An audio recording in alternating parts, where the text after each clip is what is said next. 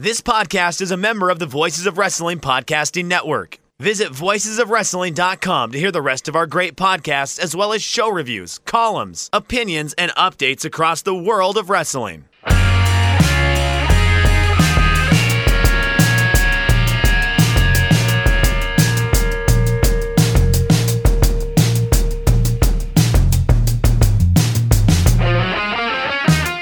The second novel in George R.R. Martin's Song of Ice and Fire is A Clash of Kings. A certain mobile app was called Clash of Clans. This Sunday, we have Clash of Champions from the WWE. This is Shake Them Ropes. I'm Jeff Hawkins, along with Chris Novembrino. I was going to ask you what you thought of this, the addition of Dio Maddin, but we can. Oh, no. Let's talk about Dio Maddin. I didn't see him on SmackDown, but I did see him on 205 Live, and I like him.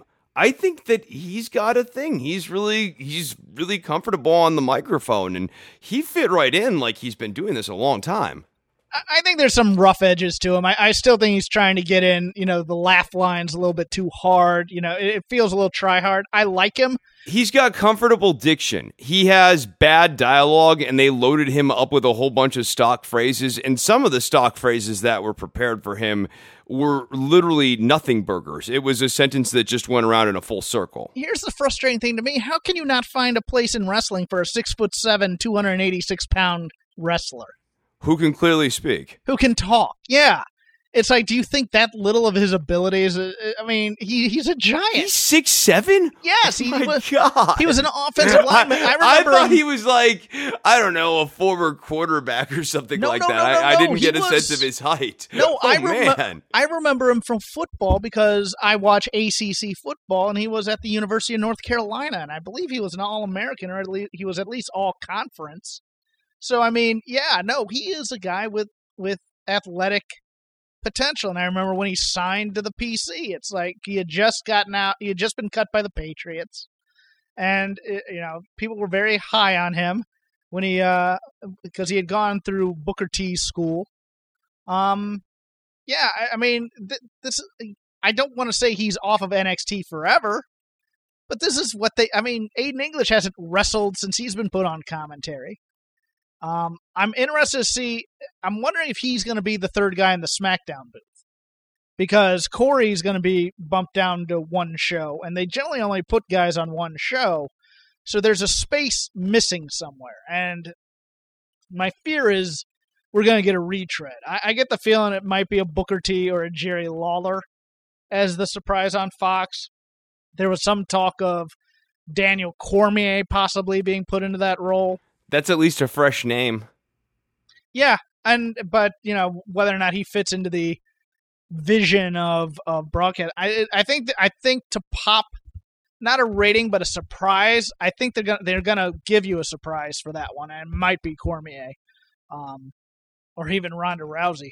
But it's one of those things where now they're gonna solidify guys they're gonna limit guys to one show apiece. I think Vic Joseph may not be long for 205. He may be brought to SmackDown instead. Who knows what they're going to do with Tom Phillips. They've hired a bunch of people, it looks like, for this WWE studio show, including a former backstage interviewer with TNA. But Fox has been... Fox didn't hire these people, but WWE did. So, but they're really... The Fox channel, at least from what I know of people who work there, they are really into wanting to make this work. And the sad thing is, watching SmackDown, you're just going, what the hell are they thinking? Raw wasn't a bad show. Raw had, I love the horsewomen, so I'll be an apologist. It wasn't the greatest match in the world, but they gave them 17 minutes and was full of heat, which I dug. I can't believe they went to a finish on that, though. That was confusing to me. And I thought the wrong team won as well. SmackDown was just absolutely mind-boggling with the Kevin Owens getting fired for basically for doing his job as a referee. They're pulling that story again. Kevin Owens on Twitter kind of hinting he may be going to NXT, which is an interesting story within itself as to who is Vince going to cull from these rosters to put over there, and I think it's going to be former big-name NXT people that he just doesn't know what to do with. Because, I mean, if you're a great wrestler, that's fine. Vince doesn't know what to do with you there. I could see Bailey going to NXT very, very easily again. Maybe not in this heel role. She might have to go back to being babyface, but yeah. And then the Eric Rowan story, where Rowan is the guy this week that I'm watching and going, wow, that's a hell of a promo. That, I mean, I didn't realize he had that much charisma on the mic watching him. And he's about to explain why he did what he did, and he's interrupted, so we don't get an excuse, which just screams to me, there's going to be Daniel Bryan again, as opposed to something more interesting. Yeah, no, I don't think that there's any sort of third angle here where Daniel Bryan's still a bad guy at the end of this, but actually wasn't involved in this Eric Rowan, Roman Reigns thing. That's too inventive and requires kind of nuance and shades of gray with heel characters, and this idea that heel characters don't always get along, that just simply is not a standard booking move in WWE main roster booking. Best thing on either show this week of the main roster for me, I loved the little thing. I loved the very short and to the point Bailey and Sasha Banks promo before their match. It was a promo. It sounded like actual words people might say. It was directed right into the camera. I go, they may be actually trying to book pro wrestling occasionally on this show. I really dug it. I just don't think you beat Bailey and Sasha Banks. You shouldn't be beating the new Bailey. Like, that makes me not have confidence in any of this storytelling. I think it's fine for her to take the fall in this tag team match. Someone had to. They needed to beat Charlotte, or at bare minimum go to a non-finish. But they did need to be taking a loss there. But it brings me to my even bigger point going into this preview right now. I think the most compelling story in this Clash of Champions is Sasha Banks and Bayley. I think every other program is kind of stale. Even the intrigue between Braun and Seth Rollins is kind of eh. To me, the intrigue is, does Bayley beat Charlotte Flair in Charlotte to go over strong and become this big heel character people were cheering her for? And does Sasha Banks get paid off in terms of winning the title from Becky, when Becky is kind of the face going into this big push for network TV and the video game and every other form of media? Because I think in order to really have a compelling story here with the horsewomen, I think you have to have kind of a two-woman power trip thing going. I think Bailey and Sasha coming out of this event have to be the champions for their respective brands, which also makes it interesting because you have a month until Hell in the Cell, and then you're going to have separate rosters. You're not going to have this wild card rule going on anymore. So then what do you do with Sasha and Bailey? Do you split them up, or do you put them on the same show?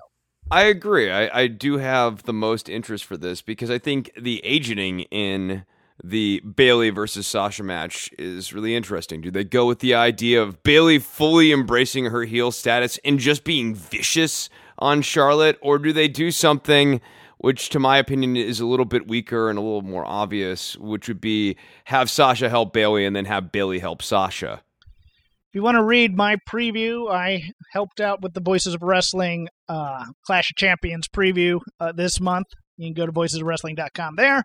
But we will do a general preview of everything here. All the titles are on the line. All the matches are title matches except for one. And one match has been removed, oddly enough, from a WWE pay-per-view. Chris, the finals of the King of the Ring will now happen on Raw. They will be Chad Gable versus Baron Corbin. I had to write a preview of this, nevertheless, because at post time, it was still a match that was going to go on. What do you think happens in the finals of the King of the Ring Monday night? I think Baron Corbin wins the King of the Ring, and it becomes a parody act yet again. I will slightly disagree. I think Chad Gable wins King of the Ring. They make a bunch of short jokes, and he wears a bunch of costumes that are too big for him, because I think they really want to get over this Shorty G thing that they just trademarked. And then at Hell in the Cell, Baron Corbin probably beats him and takes the title of King, because they really want the heat for Baron Corbin. You can't take the title of King. Yeah, King's you can. Just something. No. When did they start that? It was a de facto title back in the day.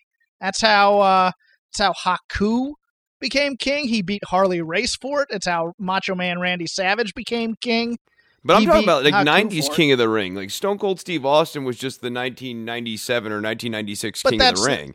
That's the opposite. That's the opposite of what they're doing here. Instead of making it a king character, there were a few years where they made it, okay, he's the best wrestler in the company, and we're going to push him to the moon. They're not doing that here. They're going to make him a character. And so it can be a title that is passed on depending on who you want to make laughs at. Oh, my God. It's the new 24/7 title. Pretty much. I mean, it's one of those types of titles.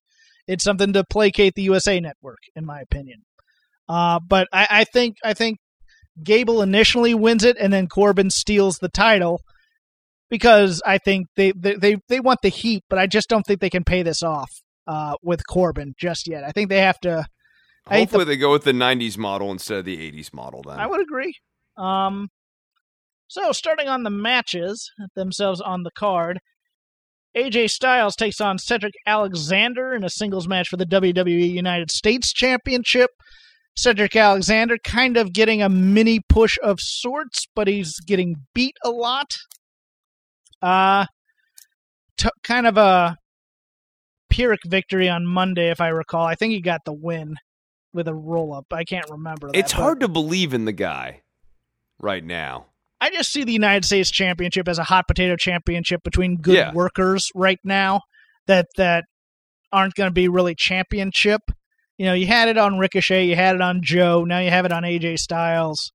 I don't think they're going to give it to Cedric Alexander. I think it's going to be one of those, he did his best here, because I think the OC credibility relies on having a title holder in it, and I think right now, since they don't have the tag titles anymore, I think AJ Styles is going to keep the belt. Yeah, it's more valuable on AJ Styles than it is on Cedric Alexander at this point, so I think it stays there. For the WWE Women's Tag Team Championships, Alexa Bliss and Nikki Cross take on Mandy Rose and Sonya Deville. They're doing the weird face turn thing that I was alluding to on the last episode. Yeah, I think now they're comfortably in the position where Alexa has strange respect for Nikki Cross. I think they're going to push that for a while. I'm uncertain as to who wins this, because Nikki got the win on TV, so that screams to me, and I tend to think this is going to be a participation trophy type of titles where you're going to pass it around to the different women. Like you had the Iconics. I think the Kabuki Warriors are due for this after whoever beats Alexa Bliss and Nikki Cross. I think Alexa Bliss and Nikki Cross may lose this to Mandy and Sonya, and they continue maybe the friendship storyline, or maybe they split it off because they need baby faces right now, and Nikki's kind of, you know, sympathetic. But I do think they're going to finally put a title on Mandy Rose. Yeah, I don't think it's going to be at Clash of Champions, though. Okay.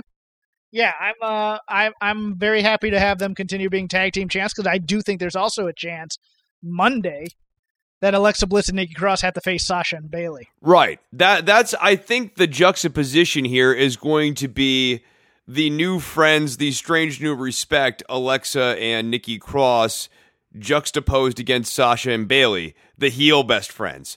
And Sasha and Bailey will keep trying to poke and prod at Alexa and Nikki and say, oh, Nikki, you can't really trust Alexa. It's actually kind of picking up the Bailey storyline that she was doing as a babyface, which is actually kind of an interesting through line here.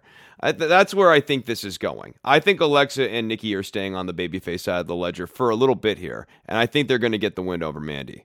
Roman Reigns taking on Eric Rowan in a no disqualification match. I like Rowan, and he keeps steadily getting better.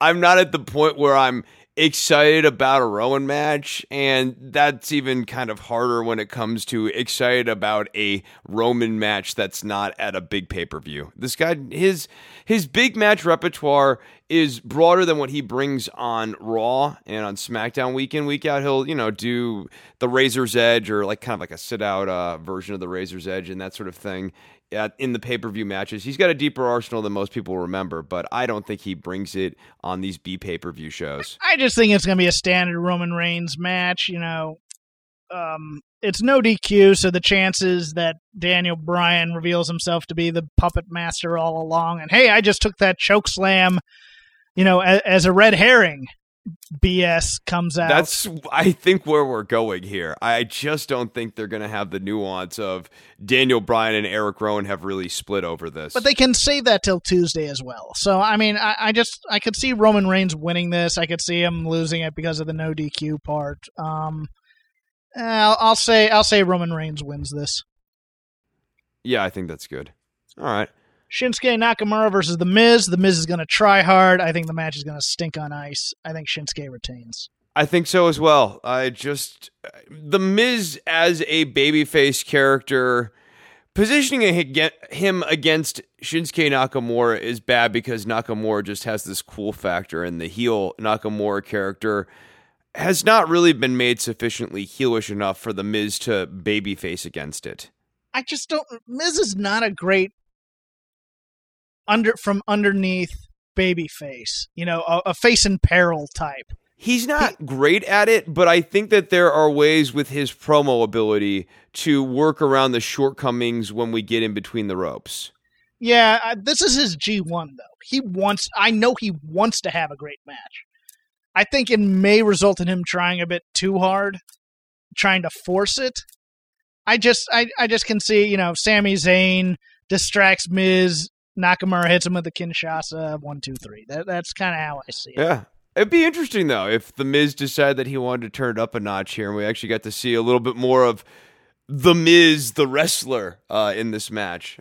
This could be a sleeper good match. Well, they call them soft style in the build.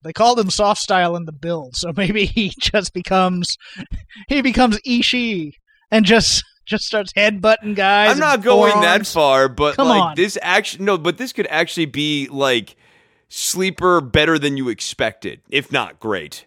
Drew Gulak takes on Humberto Carrillo and Lince Dorado in a triple threat match for the WWE Cruiserweight Championship. I think this one's pretty straightforward. I think Lince Dorado pinned Gulak on 205 Live. Gulak gets the favor back by stealing the pin from Carrillo after throwing him out of the ring. Dorado's here to do the honors, even though he's been great in the build.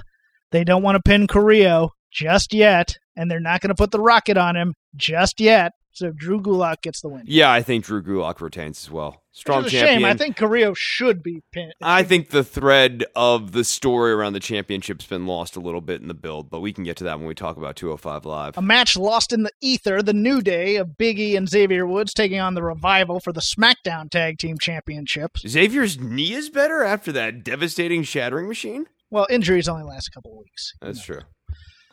In a more interesting period, I would think that the Revival and Randy Orton should both win the titles to take everything away from the New Day and then to get the redemption stories for both back. I think Xavier Woods' knee injury should be lasting a whole lot longer than it is. But I actually think this is the revenge place, and I think the New Day get revenge on the Revival for what they did to them. And I think the New Day retain. Oh, just across the board. Orton's going to lose to Kofi Kingston, and the New Day are going to beat the Revival. I'm going to go the other way. I'm going to split it. I'm going to say the Revival beats Xavier and Big E. For the tag team titles? For the tag team titles? Yeah. Yeah. Maybe a DQ? Maybe Xavier's knee's still bad. Okay. Yeah, maybe he came back too early. Well, since it's a natural segue, Kofi Kingston takes on Randy Orton for the WWE Championship. I am absolutely flummoxed because everything about WWE logic tells me if you beat down a guy that hard at the go-home show, you're losing at the pay-per-view. And Kofi beat the hell out of Randy Orton with a chair. Just beat him down over and over again. It kind of loses what this should be a match with mega, mega heat. Given everything Randy Orton's done to Kofi Kingston, given the fact that he's hurt his friends, given the fact that he involved his family in it, this should be a blood feud. And instead we have Kofi, you know, I'm the championship, baby, you know, kind of thing. I think they may just do a split here and may have Kofi lose the title to Randy for a bit. Yeah, and I went the other way. So I think Randy is going to lose. But I think Kofi should win. It's just inexplicable to do the beatdown on the Go Home show. If they're going to do the beatdown. I'm with you. The problem is that there's like this comeuppance thing that they also were trying to tell at the same time, and they rushed the storytelling on it, and that's actually what makes kind of these predictions hard, because these beats are very oddly placed in this story. This is a year-long story that's been condensed into 3 weeks. Like, Xavier Woods' knee injury should be a 5 to 6 month thing. And he comes back and he cuts a fiery promo about how he's going to get revenge on the Revival, and then they just beat the hell out of each other. But instead, it's 2 weeks later and back in for the titles. No, I get that. It does make it harder because, well, on to the next event, and nothing lingers. Like, I loved the staging of the injury. I thought it was a nice little old school type of angle. But it's like moving on, here's the next angle, and you're just like, wow, okay. Guy just got his leg broken and we're just going to move on like that to Lacey Evans or whoever. Okay. Cool. Moving on is a good phrase to dwell on here for a moment, because they use it a lot, and I think it's a very, very weak plot move. It makes you disregard the thing you just saw. It's TNA to the back, because they use that as a plot device for many, many years, where it's like something big just happened, but we have a TV show to worry about. So to the back, where Austin Aries is eating a banana while waiting or something like that. I don't know. It just, nothing has resonance, because you don't get the resonance on the TV. And when they try to do it, it's so force-fed, like, oh, the Roman thing. You know, someone tried to do this to Roman, and I'm really, whatever. They waited a week to do it, I think. Boy, that Roman Reigns storyline with all the construction. Remember weird lookalike guy? Weird lookalike guy who was dropped. Buddy Murphy was a red herring and then left off of TV for a few weeks after the King of the Ring tournament. I mean, they've... This is what I'm saying. It's really hard to make predictions, because we're just introducing characters that... If you turn this in as a term paper, you're like to like a writing professor, they'd be like, well, what's the deal with weird lookalike guy? Like, why is he in this script? For the WWE Raw Tag Team titles, Seth Rollins and Braun Strowman taking on Robert Roode and Dolph Ziggler. I'll let you go first. I think Roode and Ziggler are going to win the titles here. And I think that's going to be the tension point going into the title match later on. Oh, I agree wholeheartedly. I think Robert Roode and Dolph Ziggler should name themselves transitional champions, because they're going to lose these to the War Raiders or the Street Profits or whoever's next up for the titles fairly quick. This is just to get the belts off of them and then build tension for the singles title. Soda Money is the team name that I think they should go with. Vainglorious Bastards. I think that would be a pretty good one for them. Rudolph was the one that I saw online. I thought that was pretty funny. But I think they lose the tag team titles, and now that Braun Strowman no longer has to enjoy being tag team champion, he power slams Seth, and that sets up tension for the title match. Yeah, he gets mad that Seth is weak. I think maybe we even go one step further, and I think Seth's the one who eats the pin here, and that's what frustrates Strowman so much. It's Seth. For the WWE SmackDown Women's title, Bailey, the champion, takes on Charlotte Flair in Horseman Country. Man, I hope they go ruthless with Bailey.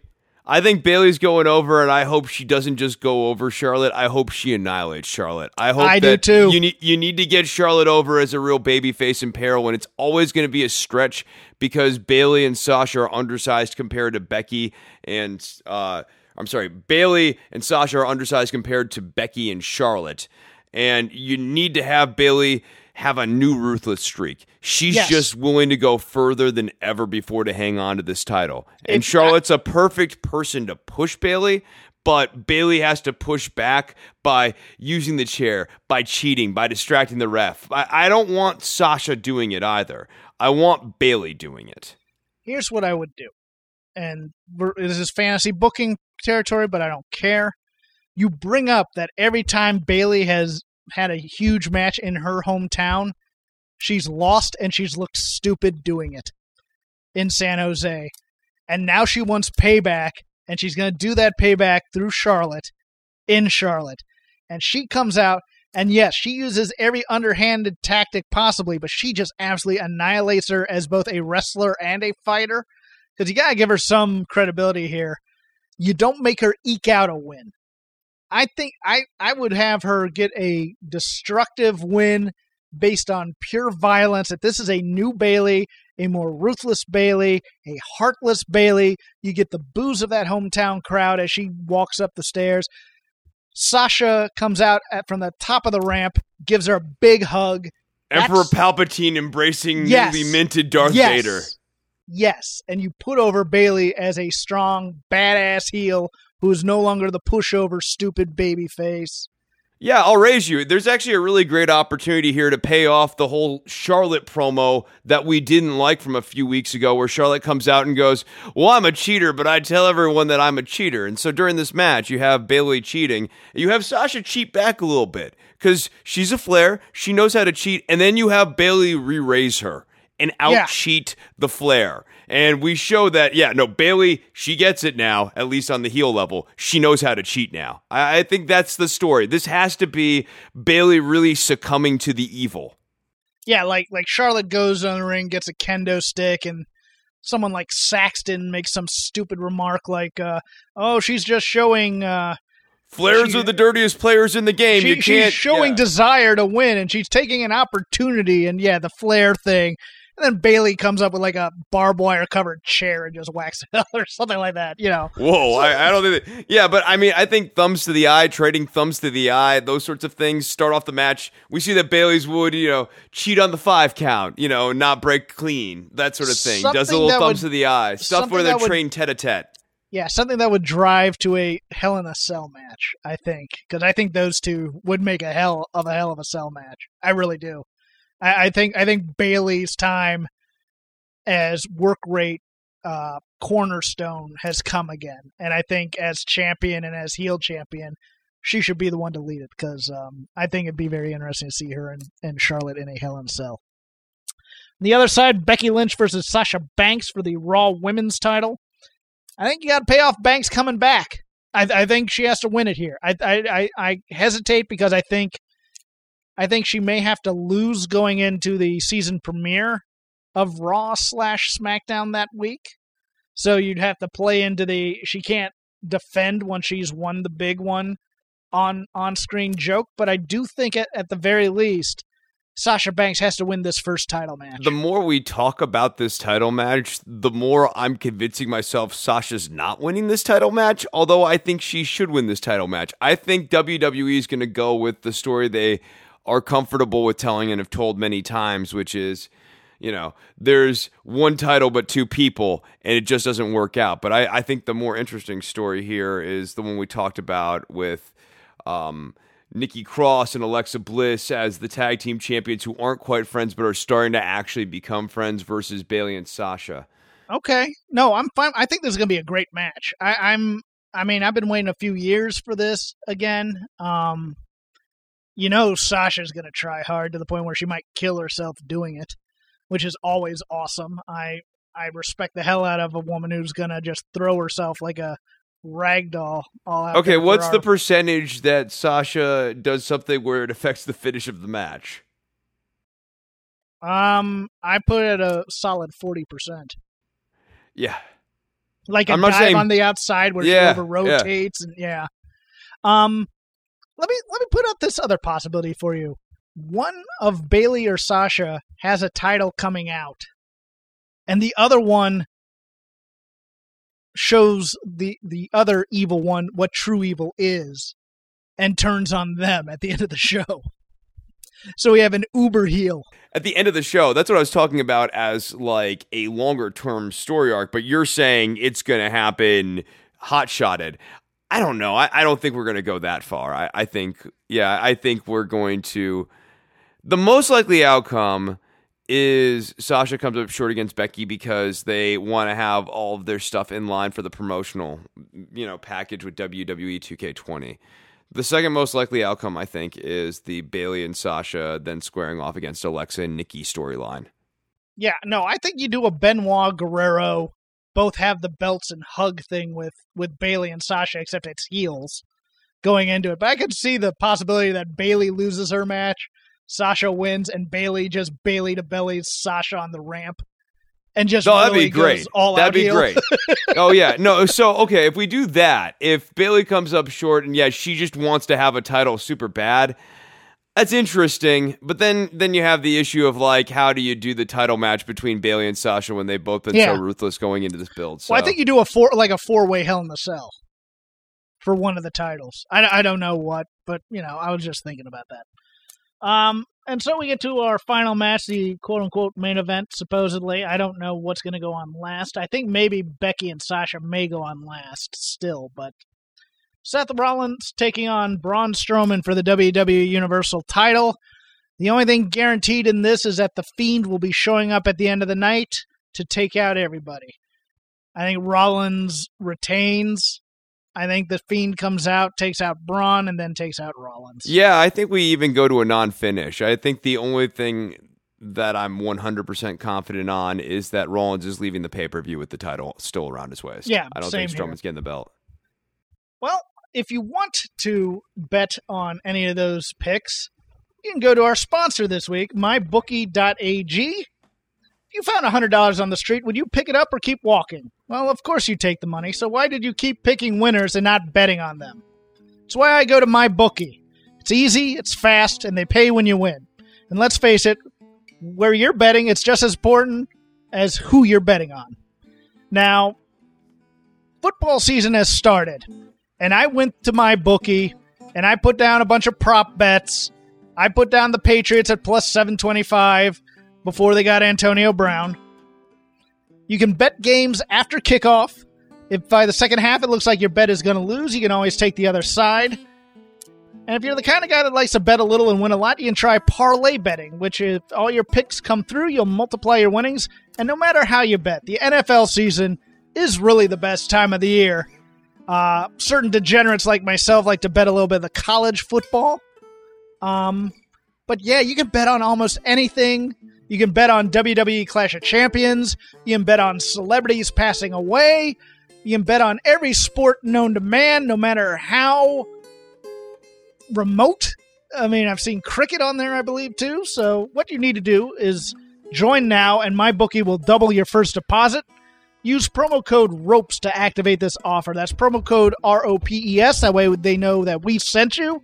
Visit mybookie.ag today. You play, you win, you get paid. My bookie.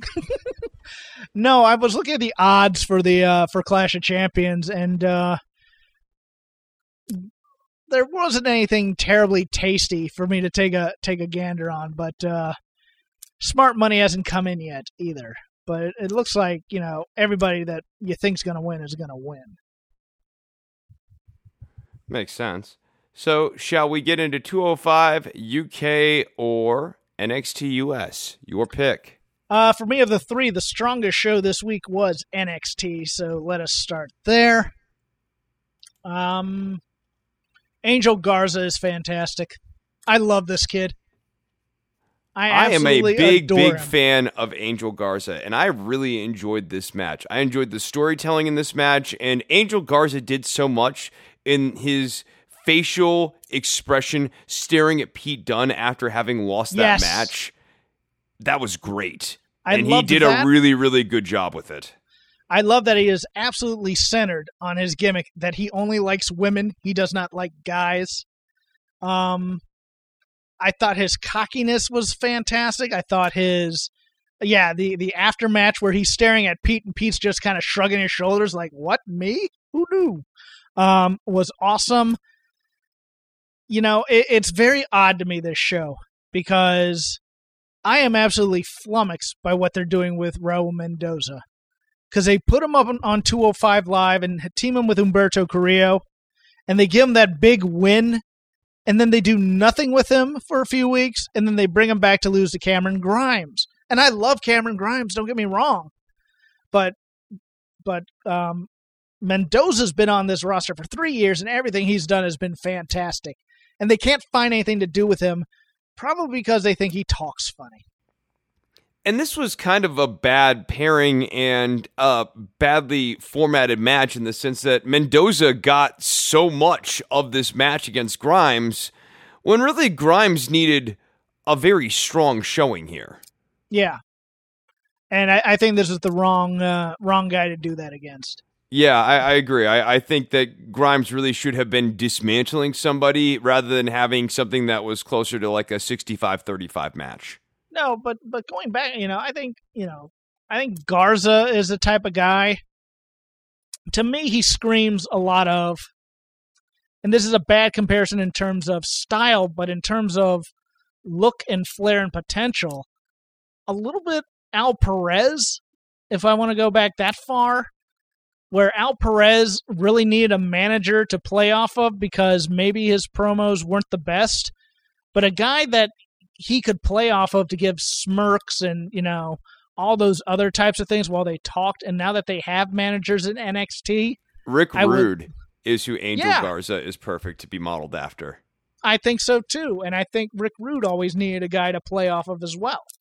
Oh, yeah, that's totally why the Heenan agree. Thing worked. I mean, that's why the Paulie Dangerously thing worked. I think that's why he also worked with a guy with limited charisma like Paul Jones, even though Rick Rude was not yet the Rick Rude we knew and loved back then. So, and this is also why the Medusa pairing was less strong, because Medusa's not the greatest promo in the world, and even though they had like the look, what you really needed with Rick Rude is the mouth to go with the look. Yeah, and I think, since you have the artist formerly Heenan's known as... Rick Rude's ugly friend. Well, since you have like the artist formerly known as Stokely Hathaway, aka Malcolm Bivens, down there, I think that's the guy. I like Robbie E's character down there, but I don't think that's the appropriate manager for a guy like Angel Garza. You need a bit of a flake, a bit of a huckster, and I think that's why I would pair Malcolm Bivens with Angel Garza if you're ever going to put Malcolm Bivens on TV, and God knows if they are or not. So next we had Rhea Ripley versus Shayna Baszler. And this was all right for me, Jeff, but my big bone to pick was all this stuff with the chair, particularly the spot where Jessamyn Duke, staring at the referee, grabs the chair and slides it into the ring, and that doesn't force like a match stoppage or something. I mean, Chris, there's a lot. It takes a lot to break my suspension of disbelief, Jeff, but that spot was ridiculous. I walked away and was like, no, sir, I can't go this far. No, I am with you. I tweeted about this. I said that this ending required pretzel logic that is beneath the dignity of NXT. Let me get this straight. You can run into a match and try and attack someone. It's not a DQ if you don't land a punch. You can slide a chair in there, and you can have somebody try and hit them with a chair. But if the person catches it, it's not a DQ. But once they catch it and use the chair, then it's a DQ.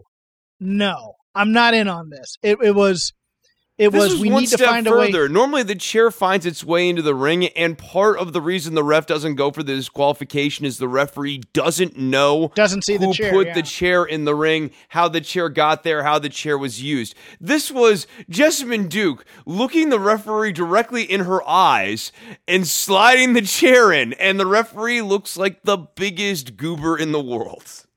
Yeah, no, I agree. It made the official look bad. It made Rhea Ripley look bad. And I think it was trying to find a way out, and they tried to talk themselves into an ending, and it just doesn't work for me.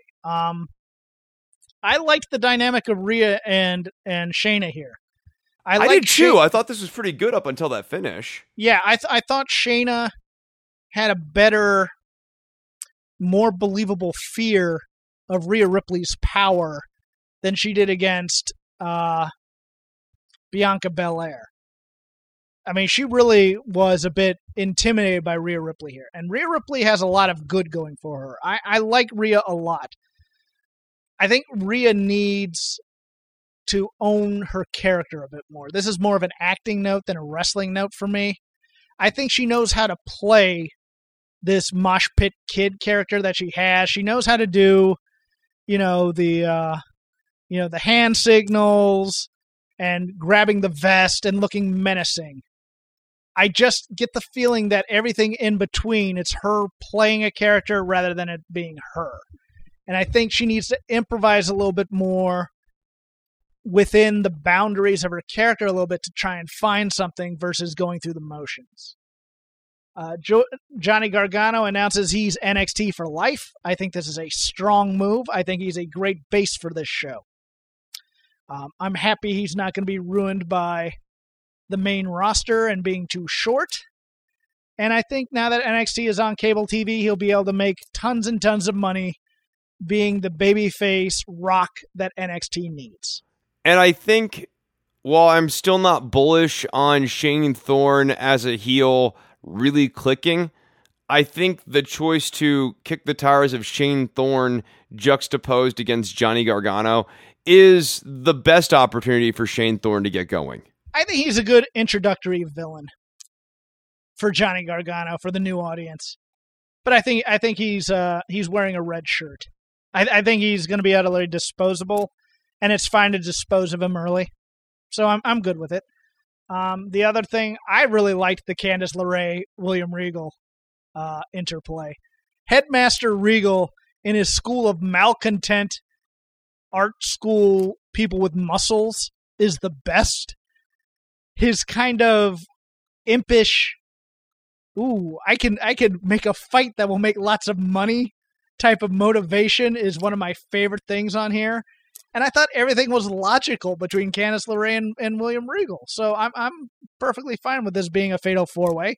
I liked that they opened the possibility of Rhea Ripley being added into a five-way and Candice LeRae absolutely not caring because Io Shirai, not Lo Shirai, WWE trademark people, but they tried to trademark Lo Shirai, which it's like you read that and thought that? Okay, but anyway. Seraph makes a big difference. But but no, I loved Candice in this too. Yeah, I liked it. I mean, I was fine with it. I didn't seem to strike the chord with me that it did with you, though. This really moved you. I just like watching William Regal act because I think he's one of the better actors. I think he's great. No, he's a great actor. The big redeeming thing to me about the NXT UK was all the stuff to set up the rounds match.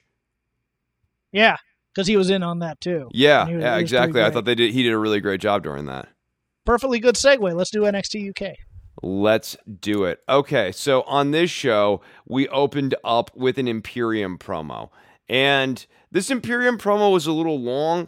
And my note on the Imperium promo is, gotta be careful with the Europe, UK stuff. And maybe ending up accidentally getting in, not like into a news cycle, but like having bad timing. And there were a couple of lines here about, Imperium here to redeem the UK or fix the UK and stuff that I just thought was maybe a little pushy. If NXT, because they've already started kind of poaching people for the TV show, Tony Storm planning to be over on NXT mainland, Pete Dunne over there. There's another one I'm forgetting that they've maybe Tyler Bate, but I can't remember right offhand who's being written off for a while to go over to NXT for their debut. If they were to do a territory battle for War Games between Imperium and the Undisputed Era, I would be perfectly fine with that. Oh, I love this act of Imperium, and I love that. It's weird that Alexander Wolfe is starting to do what I wanted him to do in the first place, was be kind of the weird loose cannon where he's like laughing at inappropriately serious times and stuff. Just to give that kind of, yes, we are the mat technicians and we can break your arms and everything. Oh, and we have this psycho who's in on the deal too. I love the hierarchy of Imperium. I think it's perfect. You have the tag team, you have the guy you're not sure about, and then you have the main guy. And I love the squash match because this squash match was perfectly formatted. Yes. I liked that it was overly long. This was longer than it needed to be, and they were really ruthless. And I thought that was great. And Eichner and Bartel have a certain way of being ruthless. I love Marcel Bartel, though. I think this guy is like really the gem of Imperium. He really gets over the whole gimmick. Walter's great as the general, but Bartel's really like the ideas guy. And see, I really appreciate what he's doing. That's cool, because I kind of go the other way. I love Fabian Eichner. I have watched him when he was in the Cruiserweight Classic, and then he got bigger, and then he went to Evolve for a while to be their champion. And watching him, for lack of a better term, evolve as he went to NXT UK and became this tag team guy, I love the interplay, and I love the kind of the competing styles of Bartel and Eichner together. That's what I really like. I like that Bartel's kind of this classic, ring comp type of... He's almost William Regal-esque. Yes. And Eichner's kind of a bit showy with his aerial stuff, but he has power stuff in there too. I just love that they're both so different and they coalesce well as a team. Love the finisher too. I think it's a good, powerful looking, impressive, but not... Like, they feel like a team. Awe-inspiring. Yeah, no, dude, it's great. They feel like a team, and that was something we had. Yeah, that was something we had complained about. I think it was last week, as a matter of fact, where it was just, it's not two guys together, singles move, doing their singles moves on each other or on other guys. It's a coalesced team. It wasn't with Imperium. It was with a different team though. But yeah, no, Imperium's really, really good. Yeah. I mean, as a criticism of tag team wrestling, my big criticism of WWE has always been these guys don't feel like a team. It feels like two individuals just doing their act together. Whereas,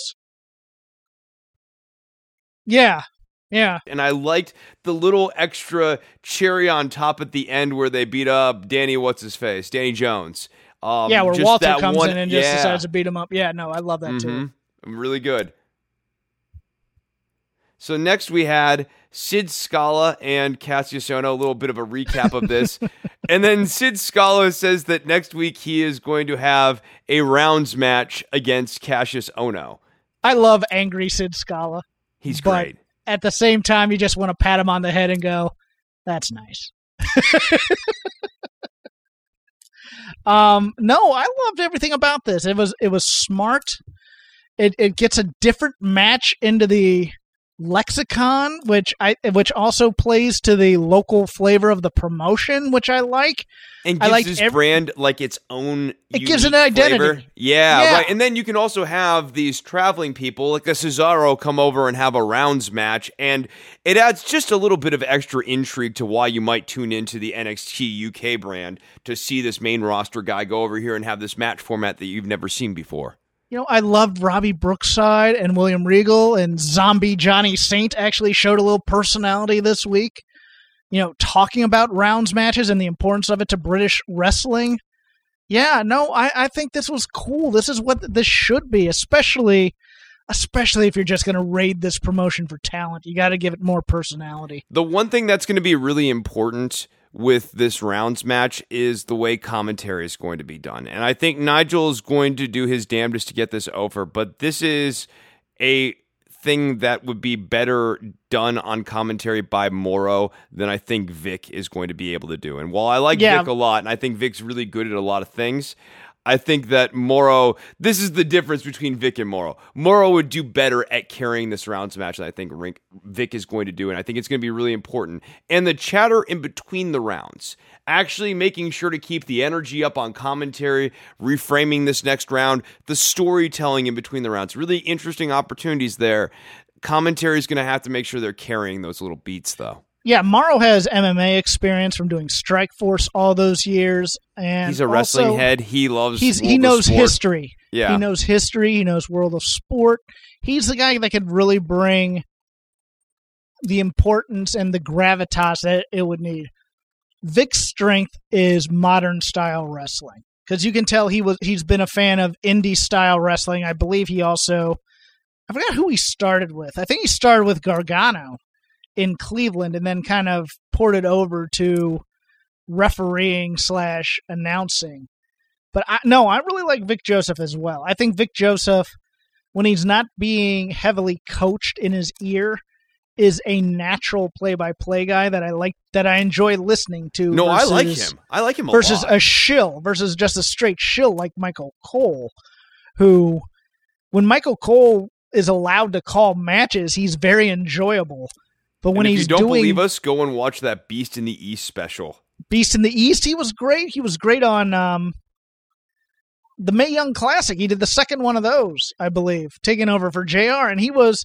You know, he didn't know a lot about the women, but just calling the straight action, he was fine doing that, and he's great doing that. When he has to promote and, you know, put over catchphrases and things like that, he's just a friggin' annoyance on so many levels. But I think he's a perfectly competent play-by-play guy at the same time, and I'd like to see more of that. But going back to the point, yeah, I like Vic a lot. I would just like to see Morrow maybe have a guest spot here and do the rounds, but that's me. Jordan Devlin had a longer than expected match against Ashton Smith. Ashton Smith. I can't even get the words out as you're saying whoop. I was so confused why this match was still going.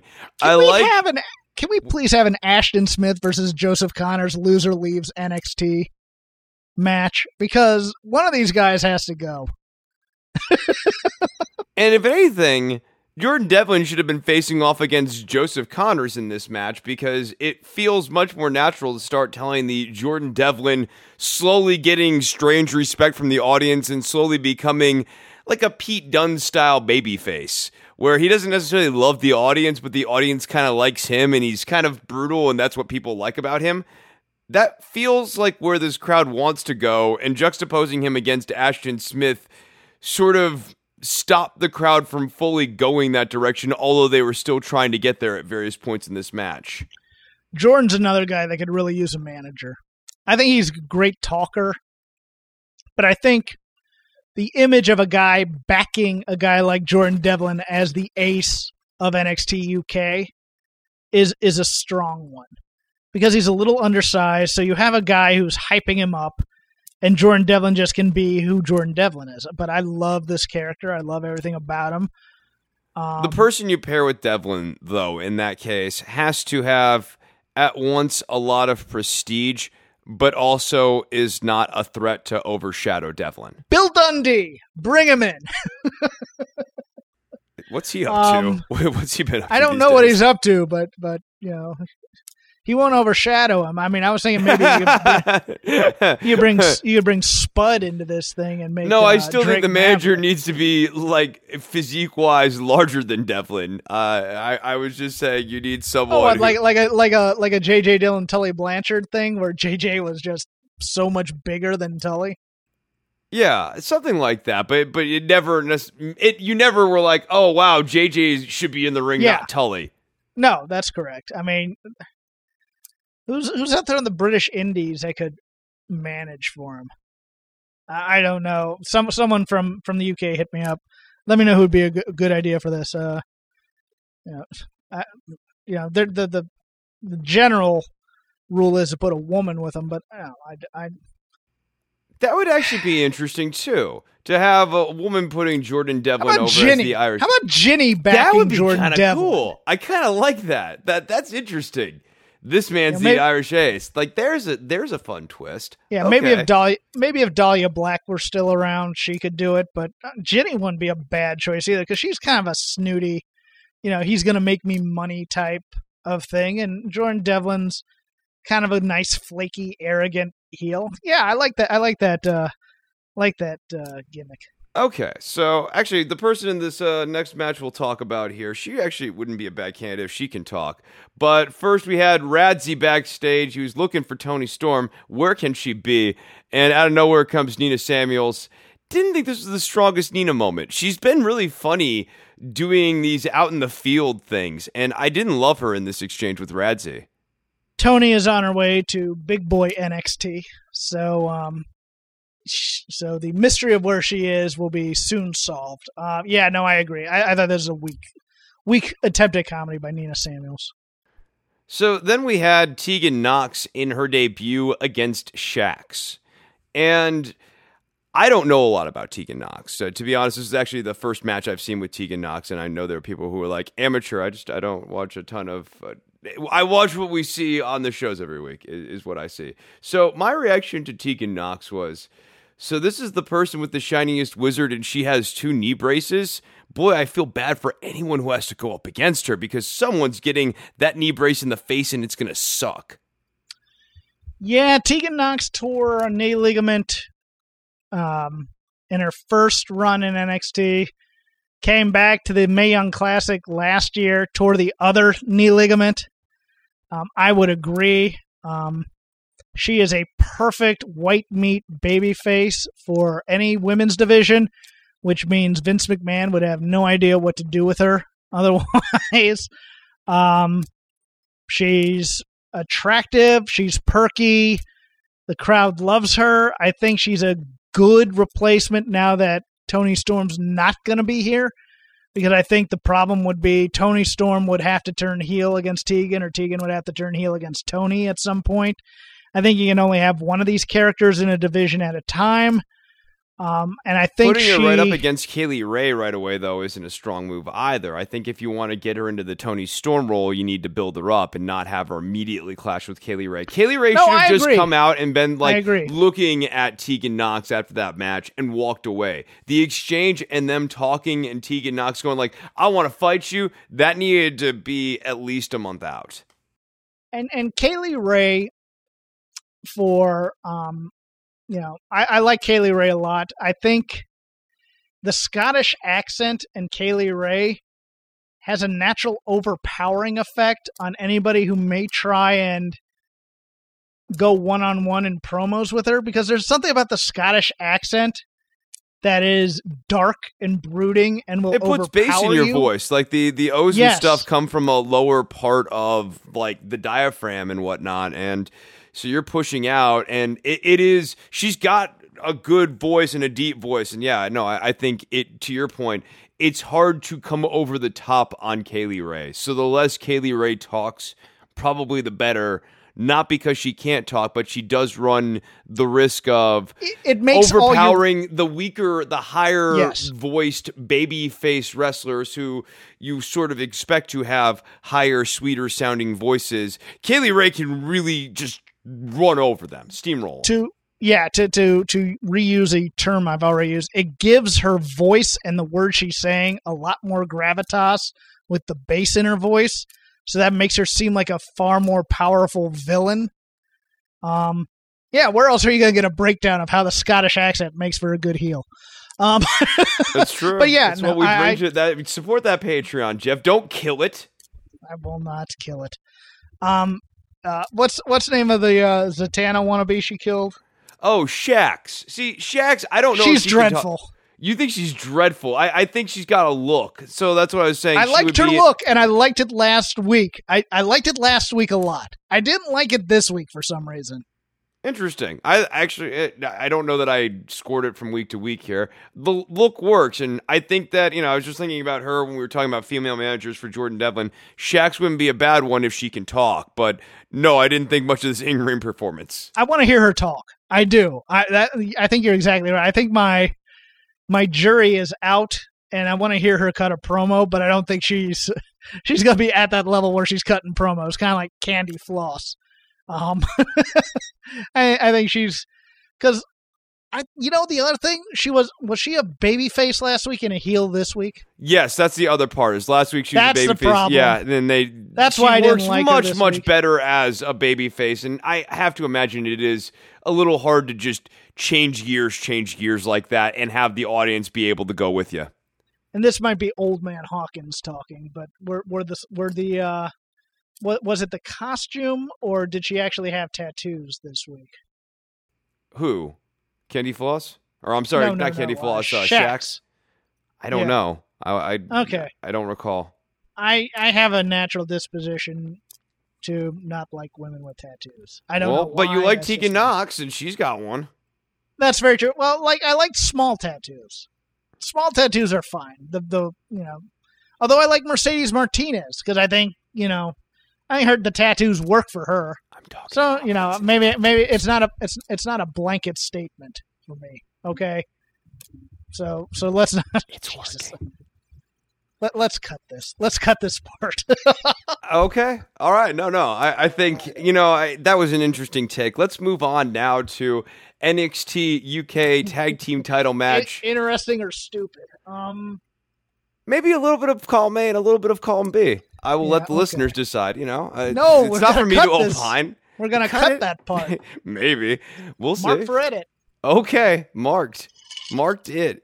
So, NXT UK Tag Team Title Match, Mark Andrews and Flash Morgan Webster. They retained over the Grizzled Young Veterans when Andrew pinned Drake. So, my thought on this match is, I get the story they're trying to tell. And at various points, the blocking of this was good. But I thought that the loss of confidence, loss of synchronicity story between Gibson and Drake would have been better told if Gibson hadn't really been making mistakes throughout this match, and Drake had been. Just be a little bit more on the nose here. What they were doing was more Gibson and Drake rely so heavily on tandem offense that occasionally there's going to be a malfunction at the junction on it. And I think the crack should have been shown a little bit earlier and a little bit more over the top. And I just thought that the tone was wrong. And I really didn't like when Flash Morgan Webster just jumped and broke up the Shankly Gates. I thought that Nigel, when he was like, well, that's basically cheating. That's the illegal man. He was kind of dead on. And I just thought it was a bad spot to have in the match for the babyfaces to be doing. My last thought on the babyfaces is that Morgan Webster and Mark Andrews, I think they've got a match format that can work and be exciting for them as babyface champions in they move so fast that they tend to cut off their opponents from being able to be at the right place at the right time. Essentially, like the Gallases of the world have a hard time hanging with Andrews and Webster because they're so good at being everywhere. I don't know that they're going to tell that story, and I think that might make for some boring matches down the line here. I found this match remarkably dull. And it's not that I don't like any of the performers in there, although of the four performers, James Drake is my least favorite. I'll put it to you this way, and I'll let you see if you agree or disagree. When I watch tag team wrestling, I want to watch them write a story versus follow a story that's already written. Like, it feels like with the team of Andrews and Webster, we have all these spots that we have plotted out, and we have to do them in order in this way to tell the story that we want to tell, as opposed to classic tag team wrestling that I like, where it felt like, yeah, they had their set spots and stuff like that, but it felt like they were writing it as they went along. I concur. That's kind of what I was calling for with that last little point I made. I think that the theme of Mark Andrews and Morgan Webster's matches needs to be they're too fast to keep up with. They're Sonic the Hedgehog. What they try to do is the story of that, and the way they do that with babyfaces tends to be kind of bland. The babyfaces do their high spots, but they're done in such predictable moments that you're waiting for them. You're not desiring them, you're waiting for them because they necessarily have to occur. I think they need to take out a lot of their high spots. I think they need to work from underneath and then build to the finish with the high spots to make them more interesting. Because I think all the high spots in the beginning ruin the high spots in the end many times. I don't know if I'm correct on that. It was just watching it. I'm just like, yeah, you need the tandem offense. These two guys do have that two guys teaming together thing, and not that they're a tag team thing right now. Yeah, and it's nice in many ways. It's just one of those things where it just feels like it screams transitional champions. It feels like Egner and Bartel are going to end up with these belts sooner rather than later. It's like when the Usos, they've knocked guys outside of the ropes, and they look at each other. And now it's time for both of us to do a dive on all of them. It's so overly choreographed that it doesn't feel like there's a natural flow to the story. And that's what I get from these guys as champions right now. But I like them as champions, so I'm going to give them a chance. But if every match is like this, I'm going to tune out quick. Yeah, I'm going to give them a chance, but no, they need to be a team quickly here, or they need to not be the tag team champions quickly here. So, shall we move on now to 205 Live?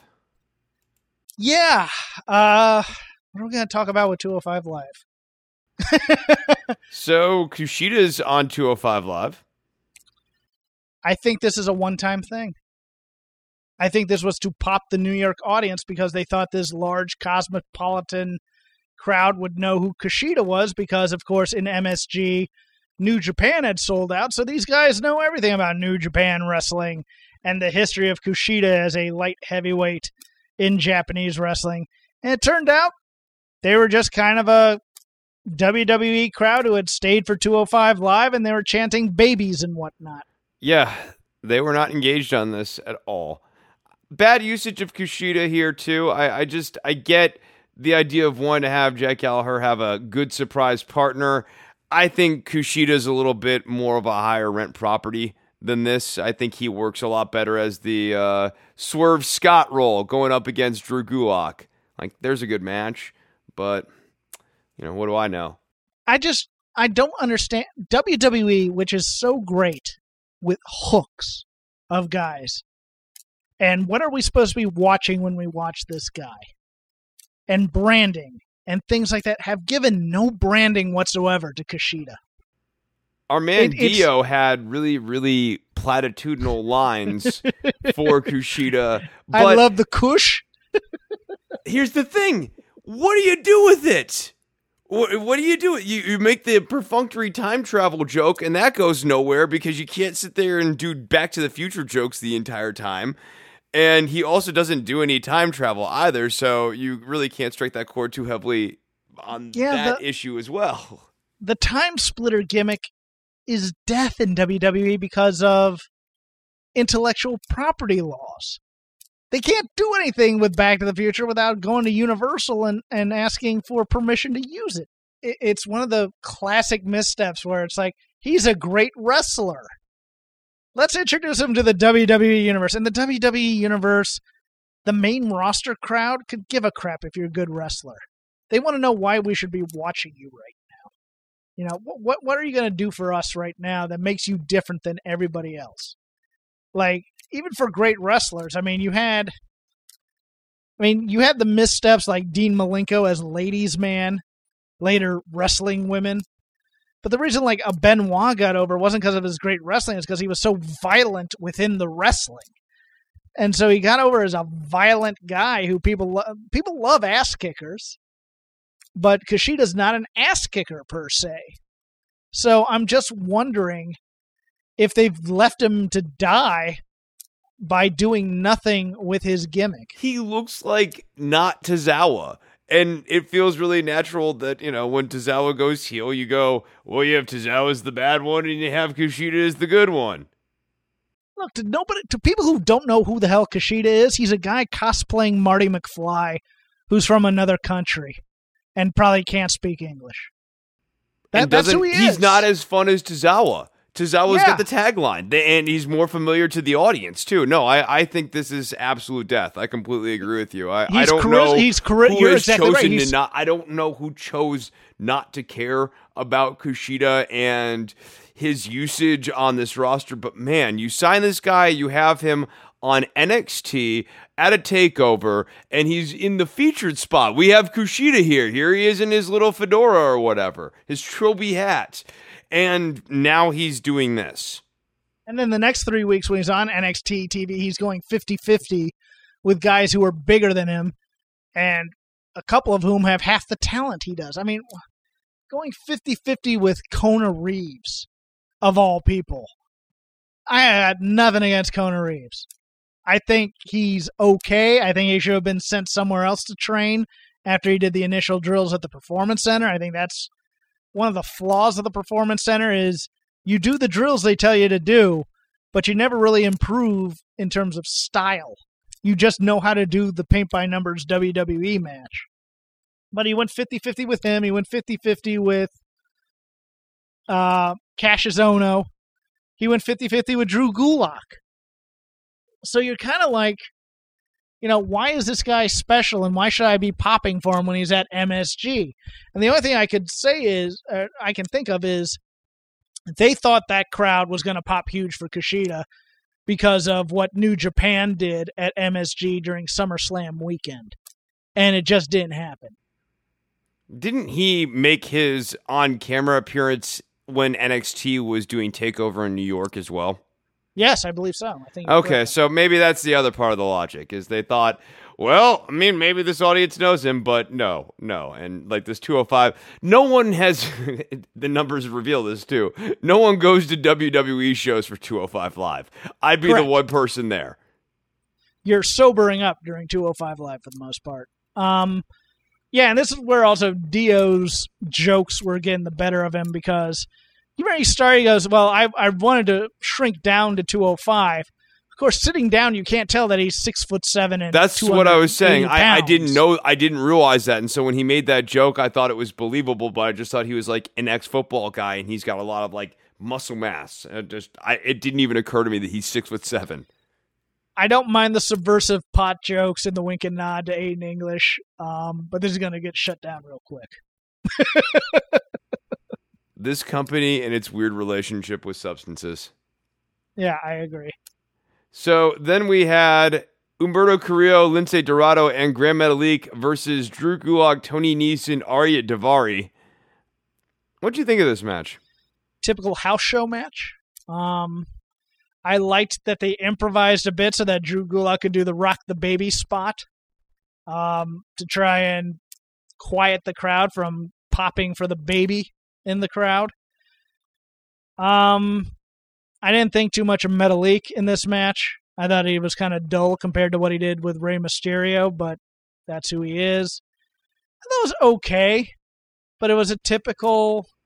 It's what I expect from 205 Live. 6-person tag matches that don't mean much. This story doesn't mean anything. No, but sometimes this is not what I expect in the main event of 205 Live. The main event of 205 Live is usually delivered a quality wrestling match or does something to advance the story of 205 Live. And I just thought that this was really, really ho-hum. Yeah, no, I thought this was kind of lazy. I thought they did a little bit with the Tony Nese. They did a little bit with the Tony Nese, Drew Gulak thing, but not a lot. Arya Daivari is starting to grow on me. He really is, because he's such a classic flake heel. But overall, you know, it's just everything we've seen from these guys in another match. I mean, there used to be weeks and weeks where we'd go with Lucha House Party versus Drew Gulak, Tony Nese, and Jack Gallagher. You know, we'd have those 6 persons week after week, or Brian Kendrick, Drew Gulak, and Jack Gallagher, or Akira Tozawa, Brian Kendrick, and Arya Daivari. You know, we'd have these 6-person tags week after week after week, and none of them meant anything. I mean, really the only thing that meant anything on this entire show was the Mike Kanellis promo. And even that wasn't great, in my opinion. That was interesting, though, because it does make you wonder if perhaps Drew Gulak's going to lose the title. Because the whole crux of that involved Maria telling Mike that he needs to win the title. Yeah. Which is odd, given he's a heel and Gulak's a heel. Exactly. That's why I was like, I don't know. Maybe Gulak does lose the title here sometime soon. But that's all I had for 205 Live. I think the broadcast teams are going to be very interesting once they're all shaken up. I still think each of them has 1 person too many. I think you should reduce all of them to 2 people, and they'd be a little bit better. It always sounds cleaner. They won't do it, but boy, does it sound cleaner when there's just 2 people on the booth. It's much easier. The roles are more clearly defined. They can play off of each other. They don't have to worry about accompanying the other man every time. Oddly enough, the 205 booth right now, if you keep Dio and he continues to improve, is the one that can survive this. Because I think Aiden English has natural timing from being an actor, that he knows when to shut up and he knows when his cues are, and he'll know and he can interact with that. Beth Phoenix is dreadful. She's bad. She's just absolutely dreadful. Yeah. And she doesn't say much either, which is another problem. She doesn't say much, and it's always bland. Like, she'll try to do the scientific wrestling analysis stuff, and it's just watching paint dry on commentary. He's really working him over now. Okay, great. He has unbelievable technique on that, says the name of the hold correctly, but it's still boring as hell.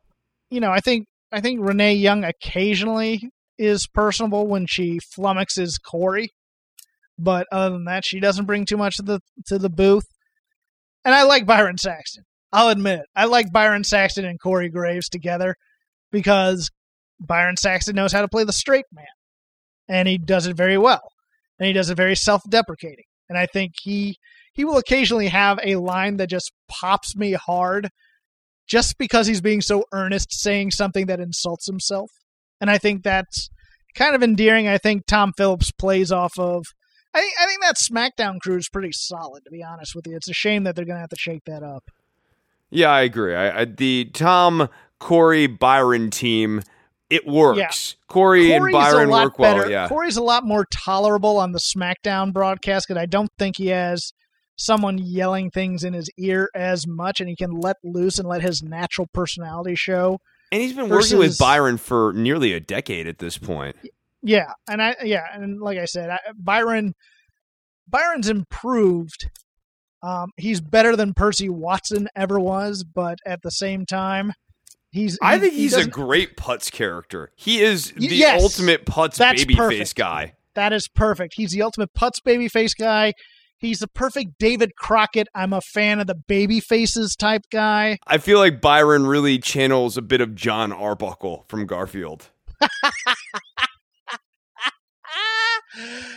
Oh, that's perfect. On that note, this has been Shake Them Ropes. I am at CrapGame13 on your basic social media platforms. Chris is at Chris Novembrino on the Twitterverse.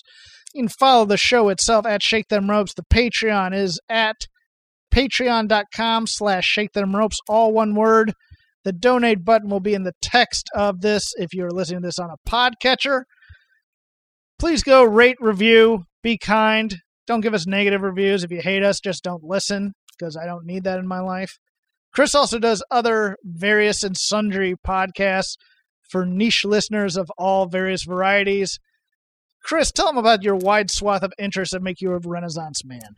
Yeah, no, so I make music. I do that for several podcasts. You can hear some of them on iTunes and Stitcher, not just these. Matt Lewis in the News has a Chris Novembrino-made podcast, along with My History Can Beat Up Your Politics. But you can also hear Don't Worry About the Government and Don'tWorry.tv. Subscribe on iTunes and Stitcher. You can also hear the All in the Family podcast. 2 new episodes out on Friday here. A new episode will be out, so episode 5 and episode 7 are now available on the feed of season 3. So go and subscribe to the All in the Family podcast. Oh my God, let me try that again. So go ahead and subscribe to the All in the Family podcast on iTunes and on Stitcher. We will see you guys at some point this weekend. I think maybe Jeff Highwattage might make an appearance this weekend.